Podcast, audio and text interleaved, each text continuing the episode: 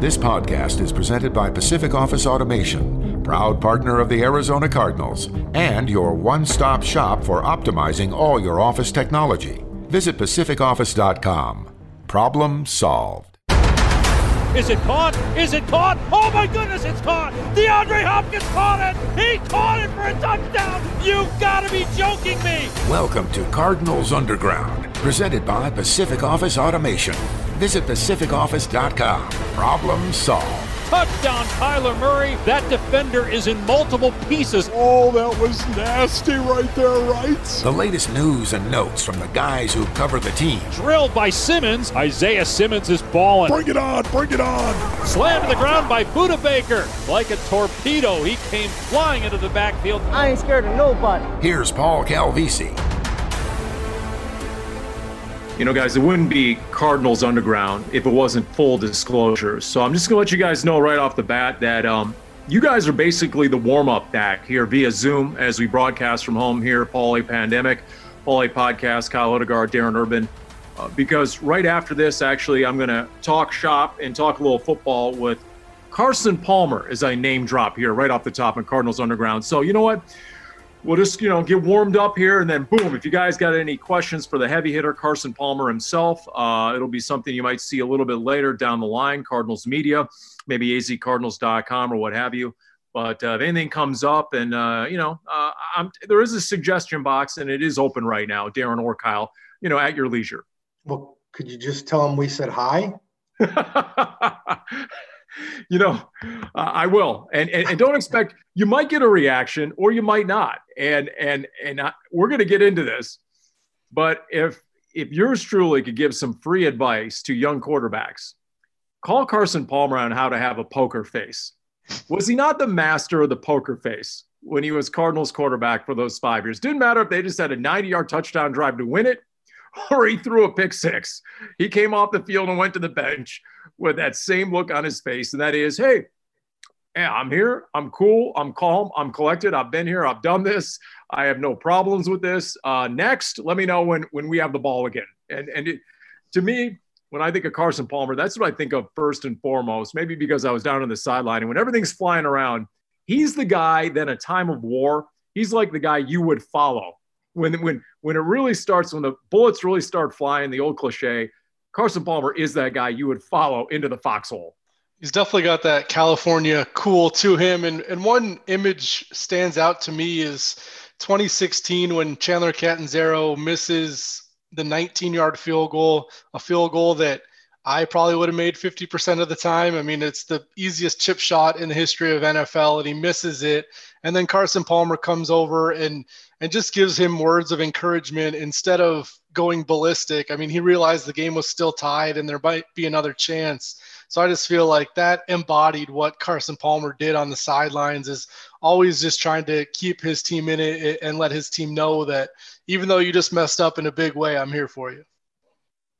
I always figured that was a byproduct not only of his upbringing and the SoCal DNA, but also his beginning in the NFL. The fact he suffered the season ending knee injury right out of the gate, the fact he escaped from an organization that he wasn't on great terms with. So he had an appreciation for where he was at, both in his career and the location and his employer and owner.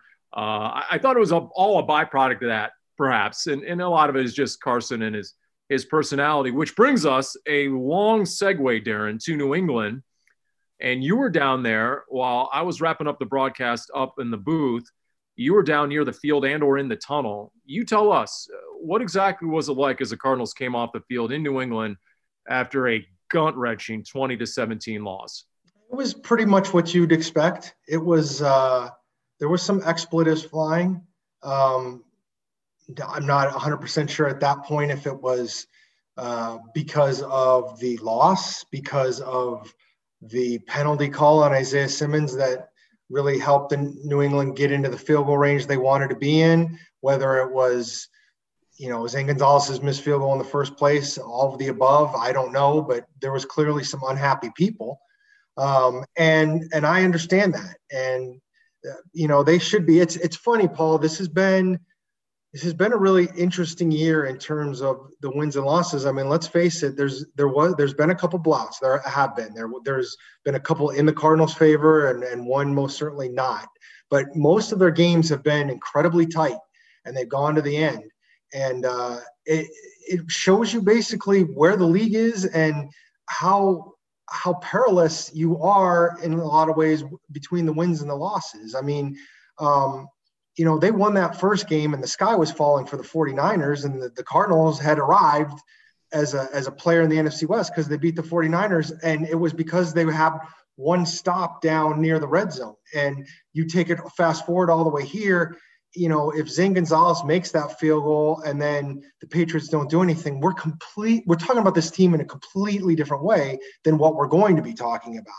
And uh, so many of their wins and their losses this year have been along those lines. And um, you know, right now, I think this team is doing.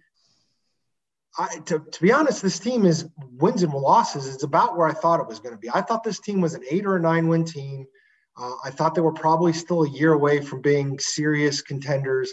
They got off to a better start than I expected, and and so I'm not super surprised. I know there's a lot of frustration with some of this stuff, but you know, I, I just did a story on the defense, Paul, and you know, you talk about it being top 10, top 11, top 12 in a lot of these categories.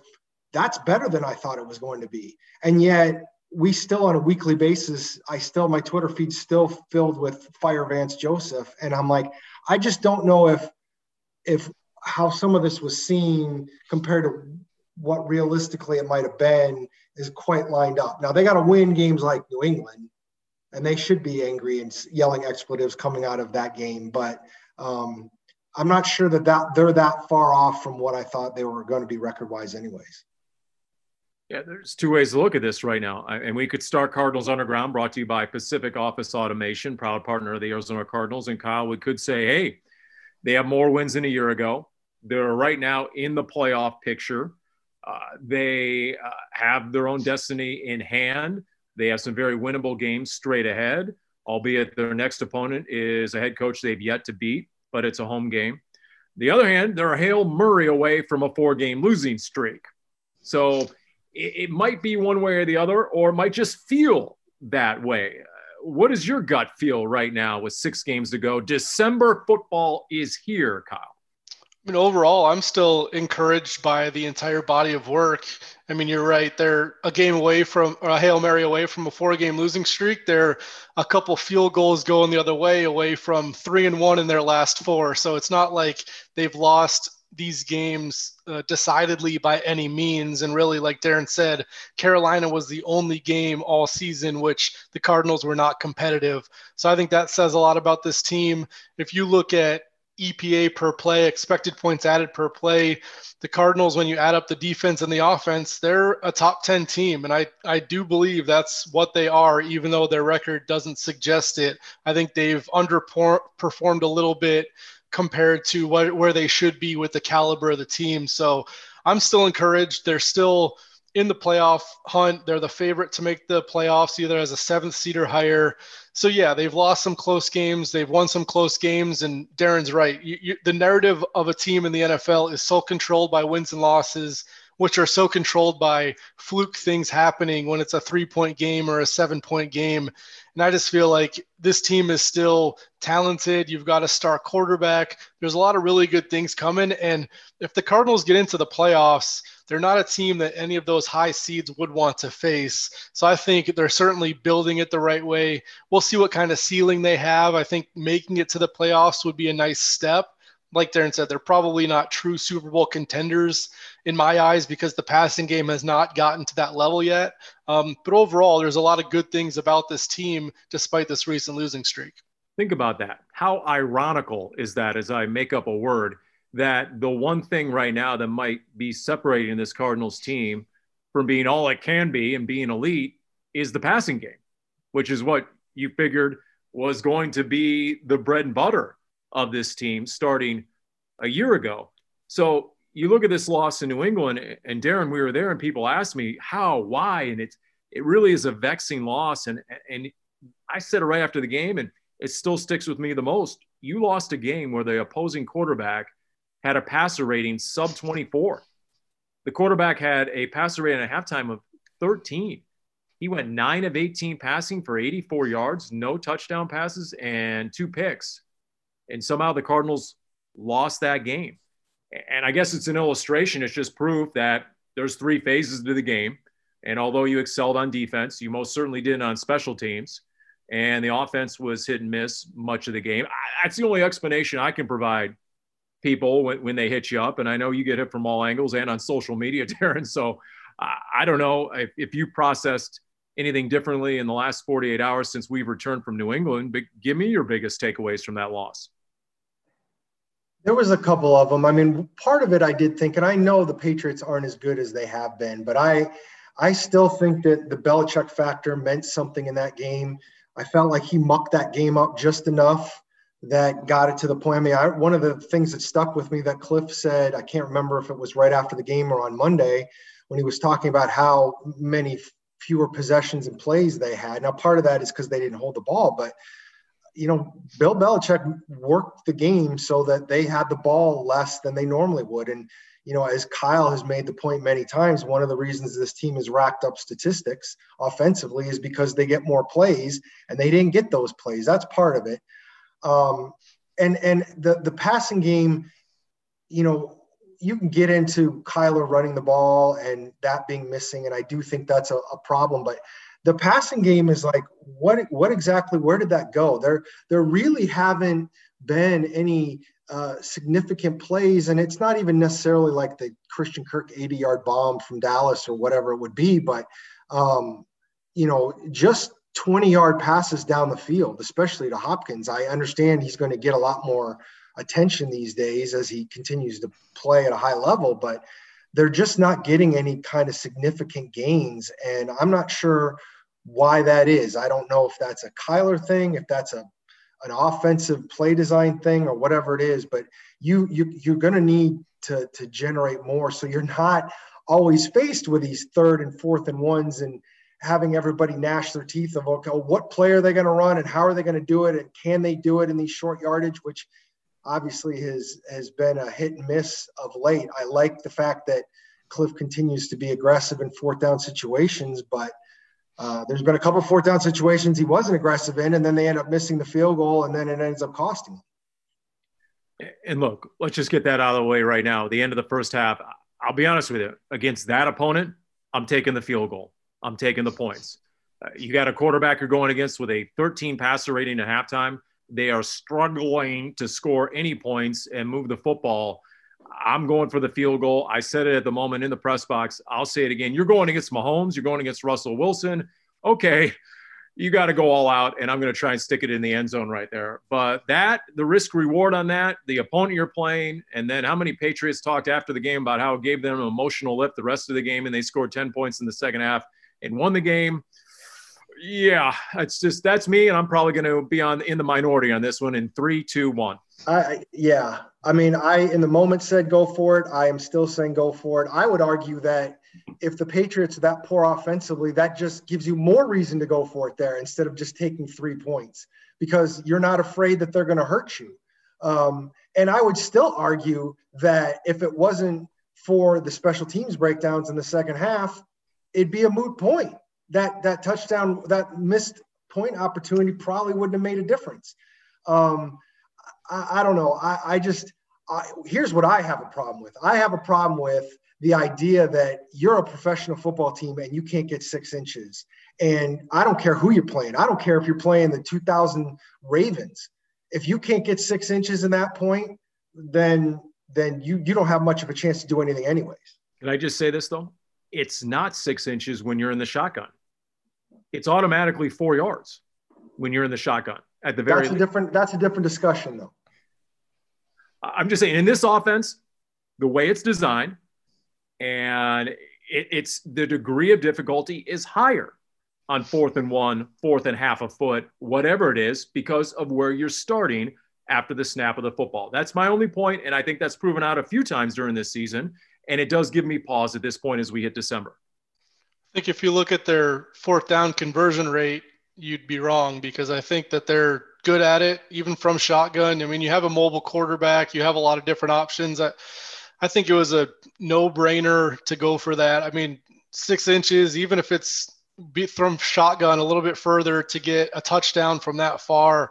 I mean, if you take a field goal there, you're up six points compared to 10. I think that's a humongous difference. And if they get that, they almost assuredly, not almost assuredly, but they're in a really good spot to win that game. So I think anytime you can be in a good spot to win a game by getting six inches on one play, you have to go for it.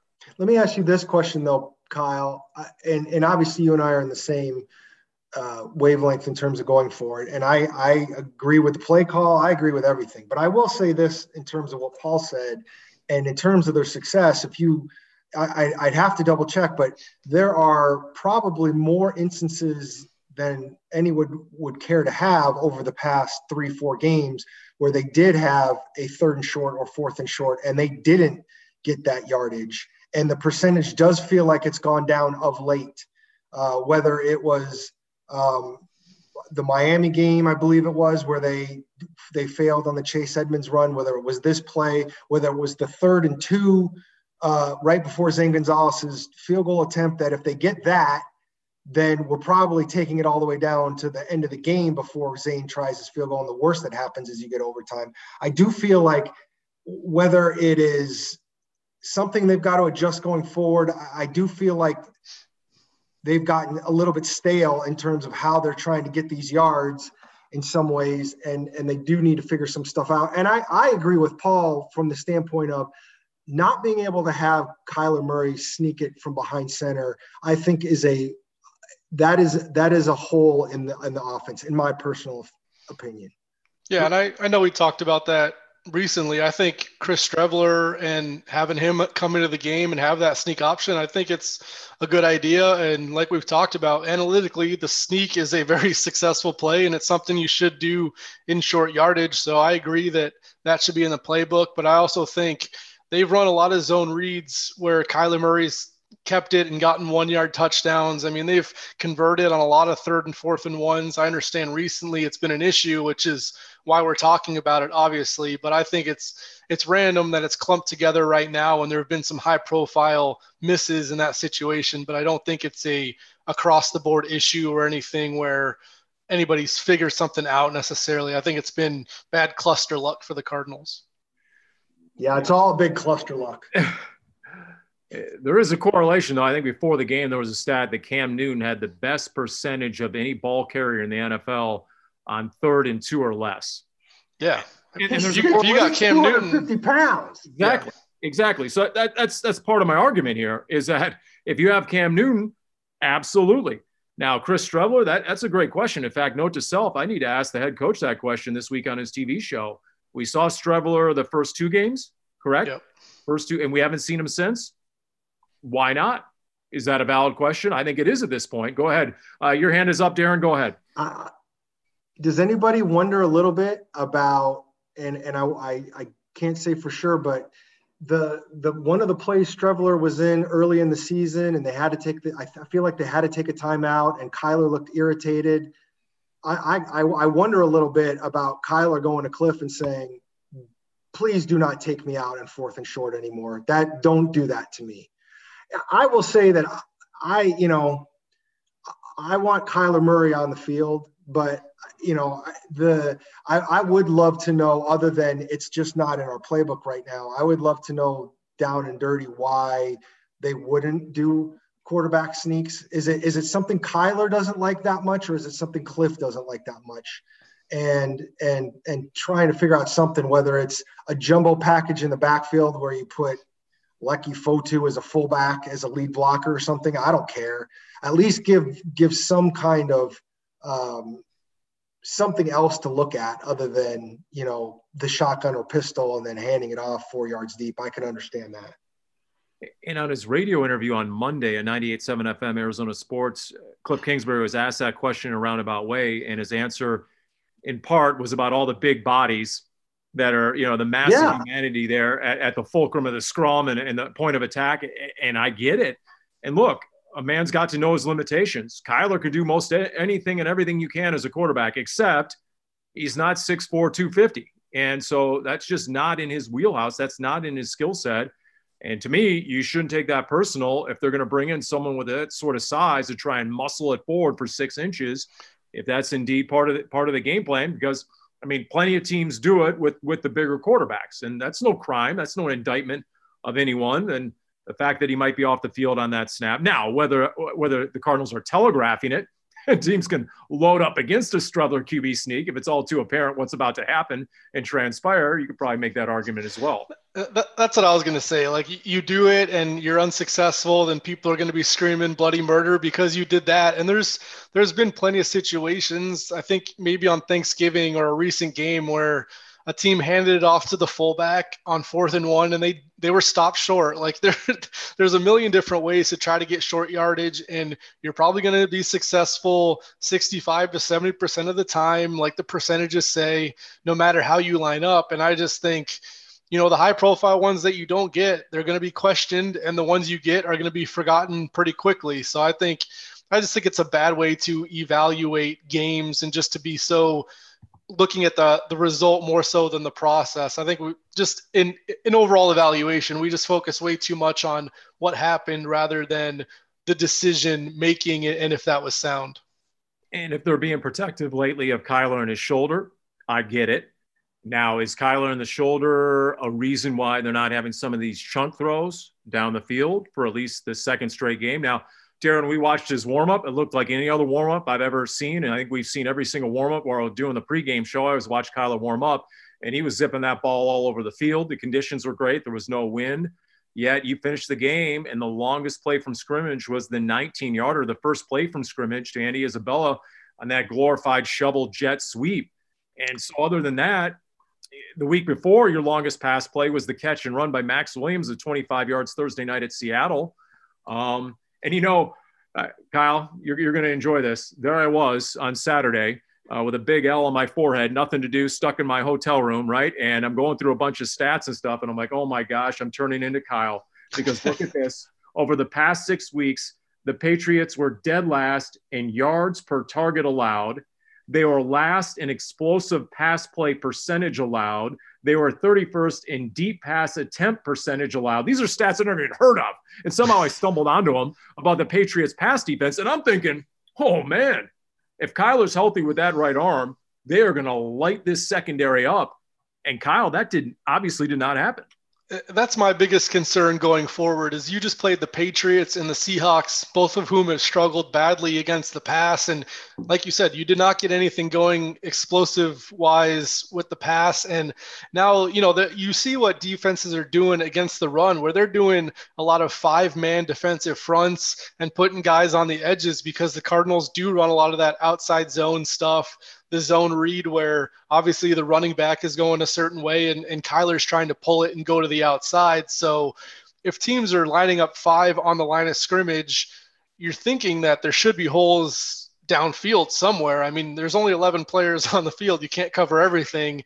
And if teams are able to stop the zone read and you're not getting explosive passes, that's a serious issue on offense. And uh, it's only two games, so I'm not ready to say that these are permanent issues for the Cardinals, but it's certainly reared its head pretty consistently this season. And then the Cardinals have figured it out. So they need to get the explosive pass game going. They need those 15, 20, 25 yard chunks because you can't live on 13, 14, 15 play drives. There's just too much that can go wrong in a drive if you're not getting the explosive plays. I, I would also, I just, I feel like watching that game, I don't know I don't know exactly if there's anything with the shoulder. I mean, he wasn't even he didn't even have an injury designation. I feel like if there was anything there that would have made him questionable just to have people think about it. And you take it away and all I know is that one where he backpedaled and and got it to Dan Arnold and that only went down for a 17 yard gain, but that was like a 25 yard throw on his back foot. Yep. Sure didn't look hurt to me. Yep. Um, and his issues in terms of throwing the ball down the field, I, you know, I can't speak for whether guys were open, but I can say there was, I don't know if they were doing things to confuse him. I just felt like there was a lot of times where I felt like he double pumped or half pumped before he threw the ball. He didn't look super comfortable in the pocket. It felt like he was feeling the rush a lot. and so I wonder a little bit about that too, and just where that has gone. Um, in, in his comfort in the pocket as we speak right now. And it's, you know, it gets a lot harder. I mean, we, we say this against the Patriots and the Seahawks, two teams with middling pass rushes. And now you're going to go against potentially the best defensive line in the league and certainly the best defensive lineman in the league in Aaron Donald.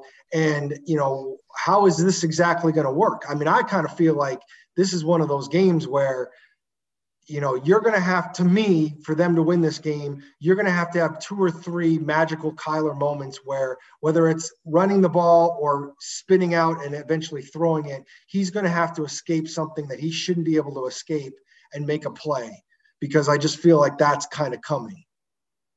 You know, for the second straight game, to your point, Darren, the opposing defense has had a lot of the same comments about their plan, their philosophy against Kyler. And that was, we weren't going to let him run around there were a number of Patriots players said that after the game. We heard that out of the Seattle locker room, whether it was five down linemen, whether it was crashing the edges, they were not going to let him get loose and run around. And to your point, Kyle, and we talked about this after the game as well, you got to make a defense pay for that. If they're going to commit those sort of resources to the box and the edges and coming at and trying to get into the backfield – it's akin to the touchdown pass to Chase Edmonds on Thursday night in Seattle, where it's third and goal at the three, and here comes a blitz, and Kyler was able to get the ball away to a wide open Chase Edmonds because all the attention was on Kyler and or uh, DeAndre Hopkins at that point. I, I just feel like the challenge of the Cardinals offense right now, it's not unlike what happened three games in a year ago, where that two high safety look gave them issues, and they had to prove they can beat that whatever it is that the last two defensive game plans are thrown out there, the Cardinals now have to adjust accordingly. And I, I just think we have to remember that Kyler Murray is basically in his third year of high level quarterbacking in college or the NFL. And I think if this was year five or year six and he's seen a lot of these things consecutively game after game after game, I think his his process might be faster. But I'd assume New England did a lot of different stuff throughout the game and tried to trick him and did zone and man and and blitzed and dropped back. And I mean, I could see some of it on television. I'm sure, sure you guys saw more with the secondary uh, in person, but it certainly seemed like they mixed it up a lot. And if you don't know what's coming pre snap, even if you have an advantage somewhere, if you're not looking there, it's not going to help you. So I think if Kyler can deduce where he's got the single coverage and, and know that his man is going to win that that matchup, then it becomes a lot easier. But he's still maturing in that sense and, and figuring out what defenses are trying to do against him. So I think you're right. I think the, the blueprint has been laid. Teams are going to try to keep him in the pocket and make him process it and make the throws. And we've seen his arm talent. I mean, he can make every throw there is out there and he can do everything he wants. But if he doesn't know exactly where the safety is going to be on a play, it's hard to successfully move the ball downfield in big chunks. And I think that's really the, the next phase that the Cardinals have to master offensively in order to hit that next level. Seeing the coverage, making the quick decision, getting rid of the football. You saw it on Monday night with Carson Wentz. There was a tight end running wide open down the seam, and he throws into the flat in double coverage where are your eyes as a quarterback? Are your eyes finding the open man, or are your eyes able to scan the field? Uh, you remember back in the day, guys, Kurt Warner used to beg a defense to blitz him because he knew exactly where he was going to go with the ball. When it really gave him problems when they rushed three and dropped eight, and then they got into the passing lanes, and it wasn't quite as obvious as clear.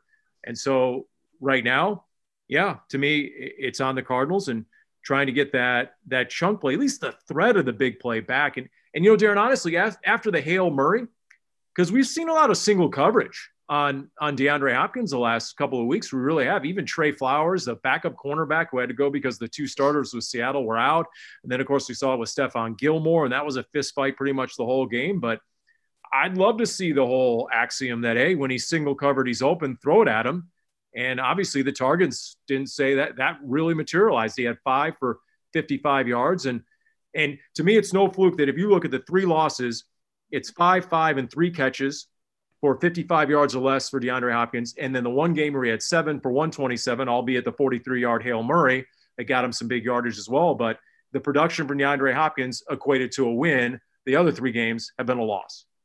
Well, I will say that I don't know if this is the week where you're saying one on one, definitely throw it to him because he's going to get Jalen Ramsey on him. And Jalen Ramsey, in my opinion, is the best cornerback in the league right now. Um, so I think you need to figure out some things on how to get him loose. I mean, I'm guessing Ramsey will travel with him, but we'll see what happens. And if he doesn't, I'm taking advantage of the times when Ramsey isn't on him. I do think you need to find a way to target him more often to get him a little bit more involved. And, you know, how much of that is, again, them not having an off season together? How much of that is how much he doesn't practice, which we all know he doesn't practice a ton you know, I don't I don't know about that either. It didn't seem to bother them in the games when he was getting 10 catches and 150 yards, which has happened plenty of times this season. So uh, I, I think you do need to find a way to get it to him more. And again, I don't I don't care if it's necessarily Hopkins or Christian Kirk or if you can find a way to get it to Andy Isabella or Dan Arnold or whatever fits if he comes back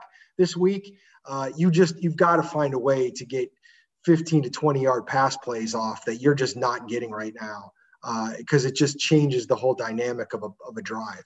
And I, I, think there's an intricate balance, and this reminds me of the conversation in, in Miami with Tua Tagovailoa saying that when he was at Alabama, he was so used to guys being wide open that he comes to the NFL and he hesitates at tighter window throws because he's not used to that. And probably the same with Kyler Murray in college at Oklahoma when his guys are always got two or three yards of separation. That's when he throws it. And he, he does a great job of finding open guys in the NFL, but maybe it does make more sense to throw it to DeAndre Hopkins when he looks covered if if he's 20 to 25 yards down the field or a Christian Kirk. And I think – Russell Wilson is a guy who does that a lot. Is a guy has a very small window of separation, and he'll try to force it in there. And maybe your incompletion numbers and your interceptions go up, but if in aggregate it helps the team because you get more chunk throws, then obviously it would be an improvement on what you're doing offensively. So I, I think that's a, a very delicate balance, but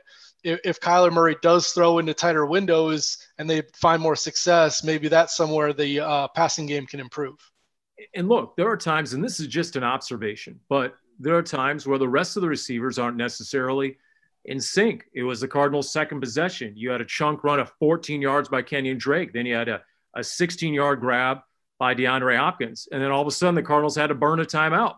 There was confusion. Uh, the personnel, the receivers, and who was checking in and who was aligned correctly. And finally, Cliff Kingsbury called timeout and he turned around. And for everyone who thinks he doesn't get fiery, he barked at some of the offensive assistant coaches like your guys aren't ready your guys are mentally messing this up right now and sometimes it just seems okay they obviously can't go as quick as they want for various reasons. Sometimes it's themselves that some of the receivers don't appear. And i wonder to what degree is that a source of kyler's frustration? That if he has such a mastery of this offense and truly he knew it best and first because it was very close to what he did at oklahoma by design eh, at times our guy's not in the right spot because Cliff Kingsbury had a very telling comment to me in his press conference on Monday where he said, well, you know, the, we have to get to the precision passing game. He emphasized the word precision and he mentioned receivers' depth and the timing and the ball being out on time. And it's all these factors that don't appear, Darren, right now to quite be there and be in sync that we've seen in stretches, but we haven't seen for an entire game. And we haven't seen a whole lot of the last two games. Well, and and yeah, I think that's important. I mean, the thing we don't know about this past weekend is you're using, you were trying to use more Andy Isabella. You were using Keyshawn Johnson for the first time. You didn't have Fitz in there. True. You might have used, I don't know for sure, but you might have used Dan Arnold and Chase Edmonds in a couple of receiver plays that you wouldn't have normally done. So I wonder a little bit if the trickle effect of the the wide receiver situation with COVID might have impacted some of the, the knowledge of where people were supposed to be. But look, you're right. And we, and we can sit here and say there wasn't an off season and we can sit here and say there weren't preseason games, but let's face it, we're 12, 13 weeks into this regular season now. You can't talk about not knowing where you're supposed to be. You can't talk about any of that stuff at this point. This should be clicking – if it's going to click and that that ultimately is my concern i mean we're, we're to the point where this is where it's supposed to be rounding into exactly where it's supposed to be and it feels like they're coming off and i know they had a worse offensive game uh, in Carolina statistically. But you take that game away, these past two games have been the worst two offensive games, and that's that's just stunning to me that that's where we are at this point. Is that yet another instance, as Wolf likes to say, of playing down to your competition when you're going against an offense that had less than 200 total yards? I don't know.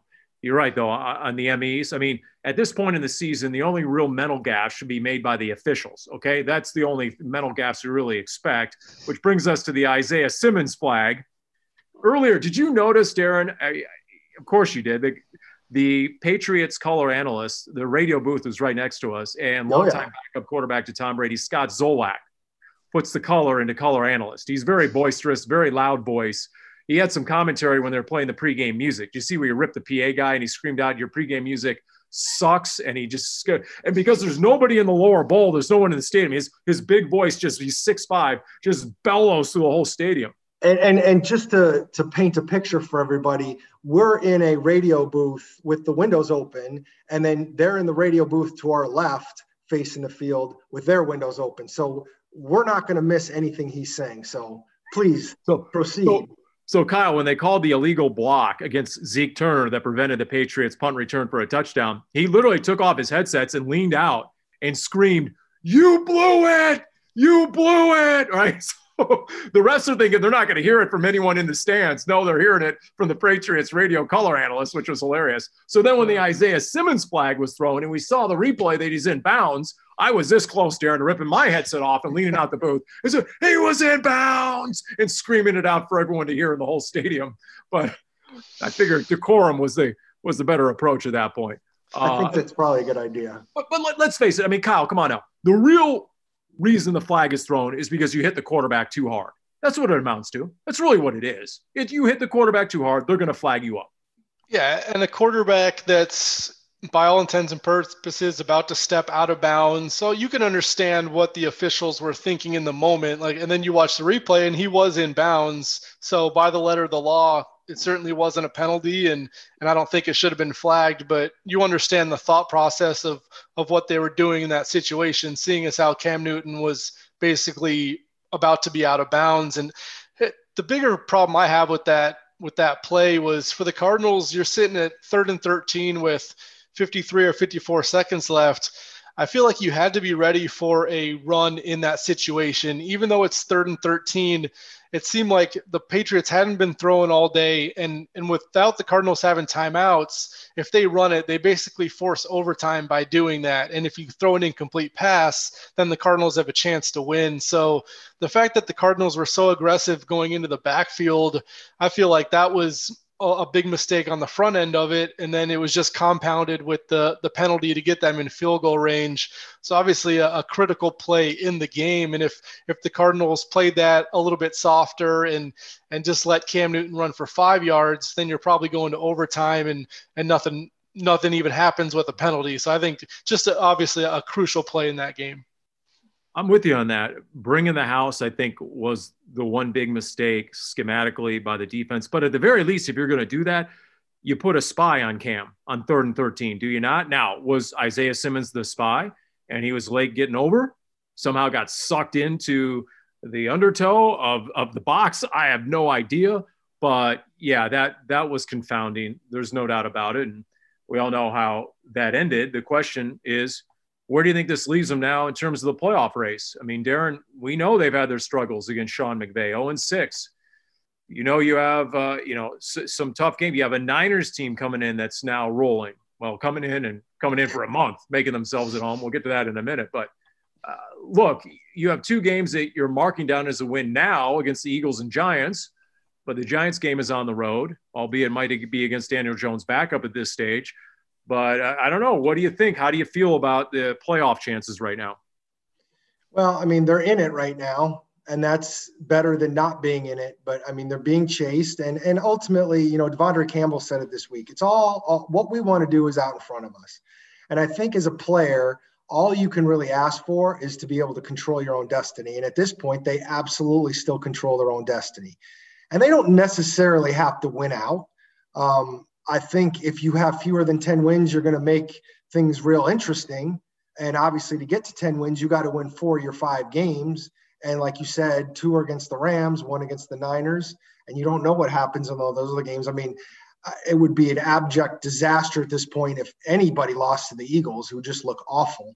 Um, but the Giants are playing a little bit better football, and, and you would have to go on the road for that. So, you know, I, I just feel like if this team plays like it's capable, they're going to be in the playoffs. Now, is this team going to play like it's capable? Uh, I don't think how the offense has played the last two weeks in particular. That's not that's below what this team is capable of doing. Can they find it again? Can they find some of that offensive rhythm? Um, and can they do it against again starting this week against a very good defense? I, I don't know. I don't know if they can all of a sudden find it, and that's a concern. You would again, this is the time when you're supposed to be rounding into shape in terms of everything clicking, and I think there's doubts there. And I I'm sure the players were like, well, you know, if I said that to their face, they'd be like, well, we'll show you. And that's cool. And I hope uh, all their confidence is in the right place. But until you do it on the field, who knows? I mean, Kyle, in college, were you that, were you that college student who I'm good. You know, by the time the midterm gets here, I'll be caught up and I'll ace the midterm. And my grade might not look so good now, but by the time, time I get to the end of the semester or the term between the midterm and the final, and yeah, I'll be good. I'll pull out that that A or B. You know, there's plenty of college students like that. Sometimes this Cardinals team, for a large part, is immature and they strike me as that college kid who's just sort of biding his time until the big moments. I'll ace that test and I'll be good by the end of the semester. Mom and dad will like my report card. You definitely followed my college career closely because that was me to a T. Unfortunately, the A or the B started turning into C's toward the end of college, but I did get I did get through it. C's um, get degrees, Kyle. C's get degrees. I, I mean, I don't, I don't, I don't think so necessarily in the Cardinals' perspective. I, don't think they're sitting there like slow playing this and feeling like they can turn it on at any time. I, I think you look at the New England game and like we talked about, if you get six more inches on that touchdown, you win. If if Zane Gonzalez makes a field goal, if you don't give up these huge special teams plays, I mean, overall, the Cardinals dominated statistically. So I think they're in a good spot. I think they're a good team. I think if you're looking at all these wild card contenders, you'd much rather be in the Cardinals position than anybody else. You have a game lead, and I think objectively they have been a better team than the Vikings, the Bears, or the Niners. So I, I think they're in a good spot, but you have five games left, and if you lose one or two in a weird way like you did in New England, then maybe you don't make it. So we'll see what happens. But I don't I mean I don't think they're they're feeling extra confident, like they can put their foot on the gas and just blow teams away at any point. I, I think there's a lot of parity in the NFL, and and they've lost some heartbreakers recently that came down to the wire. And you lose too many close games, and you're not going to make the playoffs. So we'll see what happens. But overall, I, I do think they're in pretty good shape. Now all of a sudden, the Niners are in your rearview mirror, a game behind you in the division, and they're in your backyard, literally for the next three weeks or so with the Niners uh, in the AZ. So the way this is going to work, Darren, is they're going to play on Monday night after the Cardinals play Sunday against the Rams, and then with the Cardinals on the road against the Giants, they're going to have a game against Washington, both at State Farm Stadium. And then late in the season, it's Cardinals Niners in the AZ.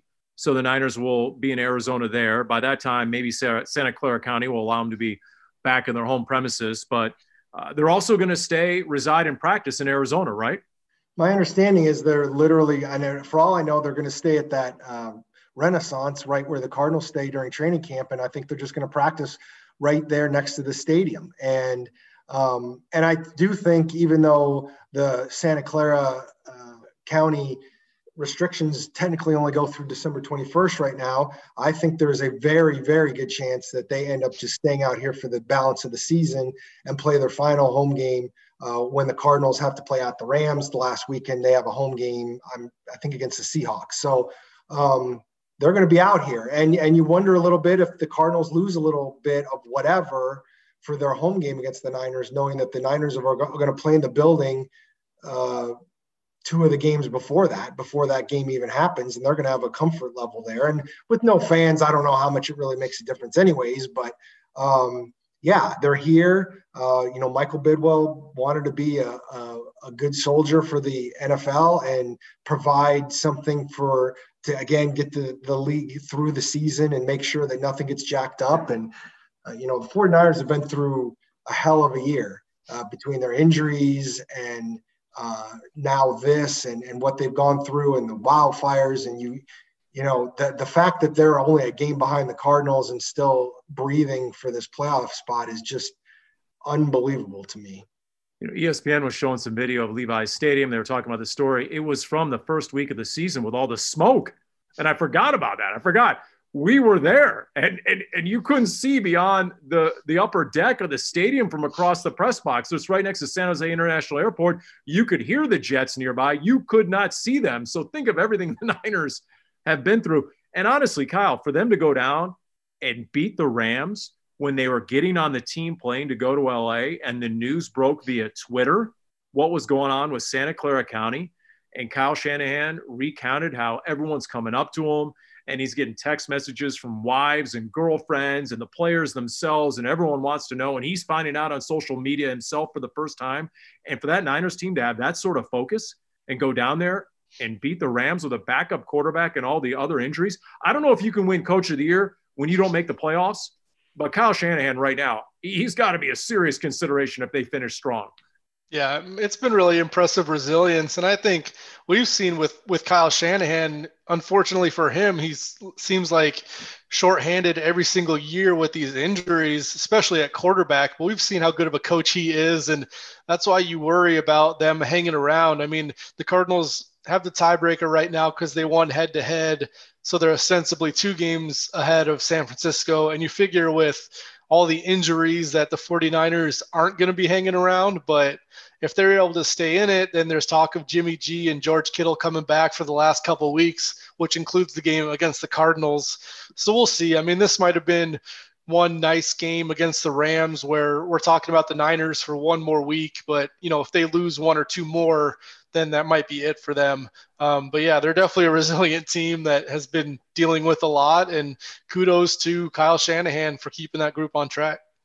Well, the good news here on Cardinals Underground, uh, presented by Pacific Office Automation, proud partner of the Arizona Cardinals. If you're the Niners, uh, you're going to find the real estate much more affordable than Silicon Valley. So if you want to buy a winter home and just stay through the winter and avoid the rainy December, January, and February in the NorCal, then boom, uh, you're all set. That, that, shouldn't set you back nearly what it does in Santa Clara County, which is. I love, I love the fact that I, I've seen on Twitter, there's a bunch of fans that have asked, I'm not sure why they care or, or not, but there's a bunch of fans asking if the players are going to get taxed at the Arizona rate or the California rate over these weeks, which big difference. Big difference. Yeah, it is a big difference. No doubt about that.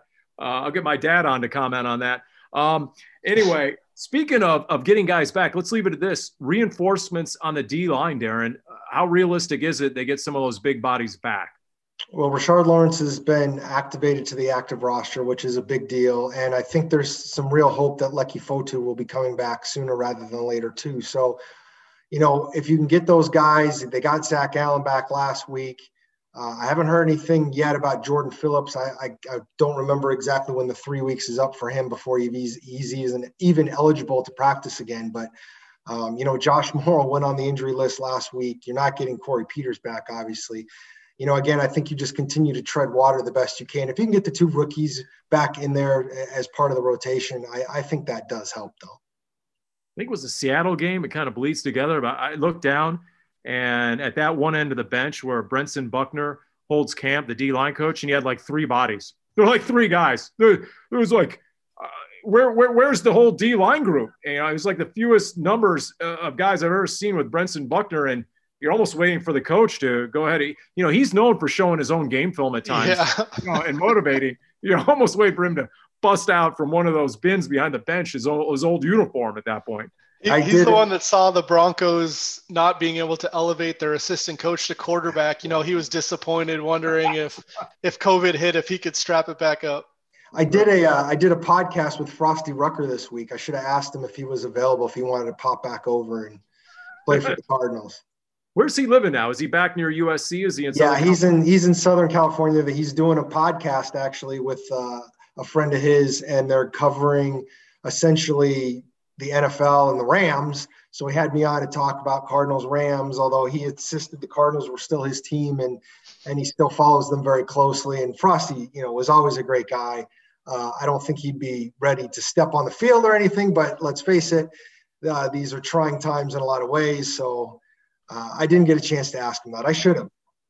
Well, the funny thing is that the defense has been so good. Like yeah. you, we talk about these injuries to the line, and like you mentioned earlier, the performance they did against the pass in New England and the running game for the Patriots didn't do much either. So I've been super impressed by what they've done defensively and the fact that we're talking about the passing game. And I know you you talked about it earlier, Paul.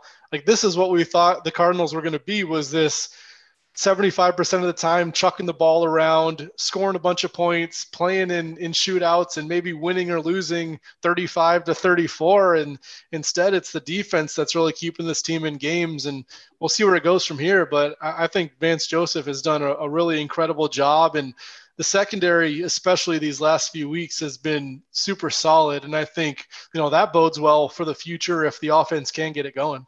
Are you a believer, Kyle, in the metric? Passer rating against a defense. There are a lot of analysts who like that. They, they think that's telling of a defense, what sort of passer rating they hold the opposing quarterback to. Because once again, Cam Newton had less than a 24 passer rating, and the Cardinals did not win the game. That's what's most vexing to me. Yeah, and I don't I don't love passer rating in and of itself, but it, it, that basically says what happened in the game. So I think it was definitely factual in this situation. And I mean, you're right. Any way you look at Cam Newton's passing numbers, they were awful. I mean, he was rated the worst quarterback in total QBR all week. And the fact that you lose a game when you hold a quarterback to 84 yards passing and pick him off twice, I mean, it's just incredible that the Cardinals didn't find a way to win that game. And I think special teams was a huge culprit. And I think when you look forward, that's probably a good thing because you'd rather have your defense playing well than getting a fluky game from special teams. And if they can get that stuff ironed out, if Zane Gonzalez can can make those high pressure kicks, which I think is a legitimate question if he's if he's in his head or not at this point after missing a few of them. But clearly, when games are that close, you need your kicker to come through, and and everybody obviously is going to be watching that closely. Well, Darren, in closing, uh, feel free to text Frosty Rucker and tell him that I know he's got a big time podcast now, and, and you're evidence of that. But he doesn't have his old teammate Carson Palmer. Old UA, he thinks he's his guy from the USC days. No, not this week. I've got Carson Palmer this week on the podcast. So feel free to let Frosty know that I big timed him Paulie Pencilneck. It's 2015 all over again, baby. and that'll do it for Cardinals Underground, presented by Pacific Office Automation, proud partner of the Arizona Cardinals.